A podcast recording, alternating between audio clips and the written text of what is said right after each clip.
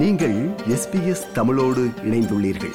SBS dot com dot AU forward slash Tamil எனும் இணையத்தின் மூலம் மேலும் பல சிறப்பான நிகழ்ச்சிகளை நீங்கள் கேட்கலாம்.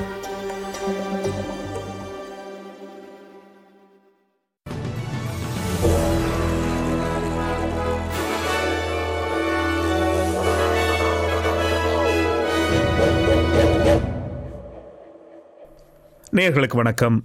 இன்று டிசம்பர் மாதம் இரண்டாம் தேதி வெள்ளிக்கிழமை. ஆஸ்திரேலிய செய்திகள் வாசிப்பவர் குலசேகரம் சஞ்சயன். அவரது மனைவி லினட்டை கொன்றதாக குற்றம் சாட்டப்பட்ட வழக்கில் எழுபத்தி நான்கு வயதான கிறிஸ் டாசன் என்பவருக்கு இருபத்தி நான்கு ஆண்டுகள் சிறை தண்டனை விதிக்கப்பட்டுள்ளது.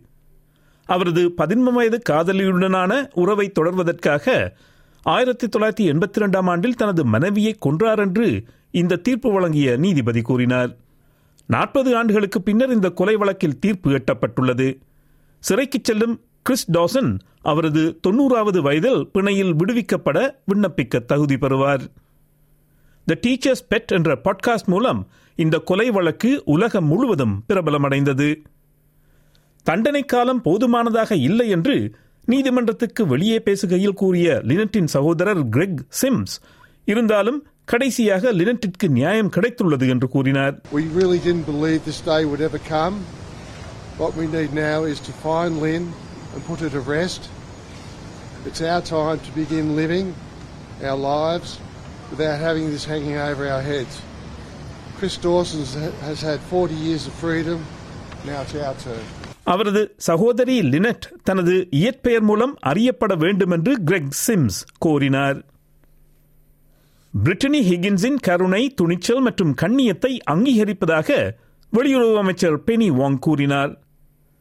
நாடாளுமன்ற வளாகத்தில் பிரிட்டனி ஹிகின்ஸ் மீது பாலியல் வன்கொடுமை செய்ததாக குற்றம் சாட்டப்பட்ட நபருக்கு எதிராக இரண்டாவது வழக்கை தொடரவில்லை என்று அதிகாரிகள் இன்று அறிவித்தனர். ஏசிடி அரச வழக்குரைஞர் ஷேன் ட்ரம்கோல்ட் இன்று காலை செய்தியாளர் கூட்டத்தில் ஒரு தயாரிக்கப்பட்ட அறிக்கையை வாசித்தார். இந்த வழக்கு பிரிட்டனி ஹிகின்ஸ் மீது ஏற்படுத்தும் அழுத்தம் காரணமாக வழக்கை தொடர இயலாது என்று அவர் கூறினார் விசாரணை கைவிடப்பட்டது குறித்து பெனிவாங்கிடம் செய்தியாளர்கள் எழுப்பிய கேள்விக்கு அவர் இவ்வாறு பதிலளித்தார் Uh, given the serious health concerns uh, that the DPP in reference today, I obviously am going to be very cautious about what I say, but I want to ex- echo the prosecutor's comments, um,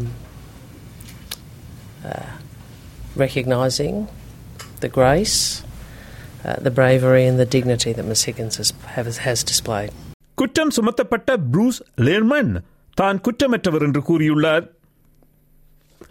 IS உறுப்பினர் என்று கூறப்படும் Neil Prakash துருக்கியிலிருந்து மீண்டும் ஆஸ்திரேலியாவிற்கு நாடு கடத்தப்பட்டுள்ளார். மெல்பர்னில் பிறந்த முன்னாள் ரப் இசைக்கலைஞர் Neil Prakash துருக்கியிலிருந்து டாவினுக்கு அழைத்து வரப்பட்டு நீதிமன்றத்தில் நிறுத்தப்பட்டார். முப்பத்தி ஒரு வயதான அவர் விக்டோரிய மாநிலத்திற்கு கொண்டு செல்லப்படும் முன் டாவின் நகரில் விசாரணையை எதிர்கொள்வார் அங்கு அவர் பயங்கரவாத குற்றங்களை எதிர்கொள்வார் என்று AFP assistant commissioner Nigel Ryan கூறினார் The AFP, we are relentless in relation to what we're doing. We, we do have significant um, players that are, are offshore that do cause us harm uh, around the world. And that's the beauty of the, the AFP's international network that we can actually use our partnerships and use our footprint around the world to track these people down and bring them back here to justice. Finland பிரதமர் Sanna மாரின் Australia வந்துள்ளார் நம் நாட்டிற்கு வருகை தந்துள்ள முதல் Finland பிரதமர் இவர் ஆவார் யுக்ரைன் மீதான ரஷ்யாவின் ஆக்கிரமிப்பால் தூண்டப்பட்ட நேட்டோ உறுப்புரிமையை பெறுவதற்கான பின்லாந்தின் வரலாற்று சிறப்புமிக்க முடிவில் ஆஸ்திரேலியாவின் ஆதரவை பாராட்டுவதாக சிட்னியில் உள்ள லோய் இன்ஸ்டிடியூட்டில் உரையாற்றிய சானா மாரின் கூறினார் போரை நடத்தும் ரஷ்யாவின் திறனை தொடர்ந்து பலவீனப்படுத்த நாடுகள் ஒன்றிணைந்து செயல்பட வேண்டும் என்று சானா மாரின் மேலும் கூறினார் We should continue to weaken Russia's ability to finance the war. We must make the sanctions more effective. Our focus should also be on closing the loopholes in current sanctions and cracking down the attempts to circumvent them. Here too, we need partners like Australia. Finland has been an important transit country and tourist destination for Russians. We have therefore stopped issuing tourist visas to Russia's citizens. Finland பிரதமர் Sanna மாரின் பிரதமர் Anthony அல்பினிசியையும் சந்தித்தார் பருவநிலை மாற்றம் மற்றும் பல்லுயிர் இழப்பை நிவர்த்தி செய்தல் ஆகியவற்றில் தங்களின் பகிரப்பட்ட இலக்குகளின் முக்கியத்துவத்தை இரு தலைவர்களும் வலியுறுத்தினார்கள் டிவி தீவுகள் அருகே எரிவாயு எடுப்பதற்காக தோண்டுவதை மீண்டும் தொடங்குவதற்கான அனுமதியை சாண்டோஸ் நிறுவனம் இழந்துள்ளது. இதுகுறித்த மேல்முறையீட்டை பெடரல் நீதிமன்றம் விசாரணையின் பின் நிராகரித்தது. டாவின் நகருக்கு வடமேற்கே இருநூற்றி அறுபத்தைந்து கிலோமீட்டர் தொலைவில் உள்ள பரோசா எரிவாயு வயலில் துளையிடுவதற்கு அதிகாரிகள் அனுமதித்திருக்க கூடாது என்ற முந்தைய முடிவை நீதிமன்றம் உறுதி செய்தது. டிவி தீவின் மூத்த குடிமகன் டெனிஸ் டிப்பகலிப்பா சாண்டோஸ் நிறுவனத்திற்கு எதிராக சட்ட நடவடிக்கையை கடந்த ஜூன் மாதம் தொடங்கினார். இந்த நிறுவனத்தின் சுற்றுச்சூழல் திட்டம் குறித்து அவரிடம் ஆலோசனை கேட்கப்படவில்லை என்றும் இந்த திட்டம் தனது மக்களின் கடல் வளங்களுக்கு சேதம் விளைவிக்கும் என்று தான் அஞ்சுவதாகவும் அவர் மேலும் கூறினார்.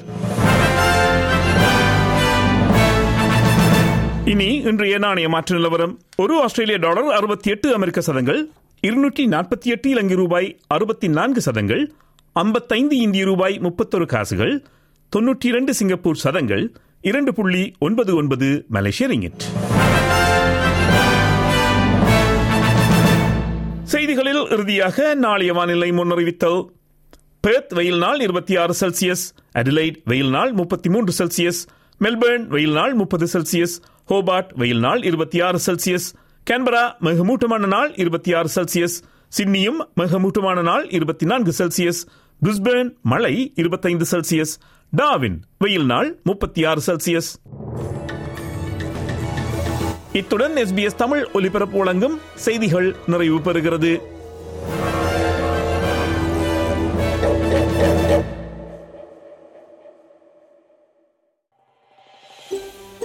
இது போன்ற மேலும் பல நிகழ்ச்சிகளை கேட்க வேண்டுமா? Apple podcast Google podcast Spotify என்று பாட்காஸ்ட் கிடைக்கும் பல வழிகளில் நீங்கள் நிகழ்ச்சிகளை கேட்கலாம்.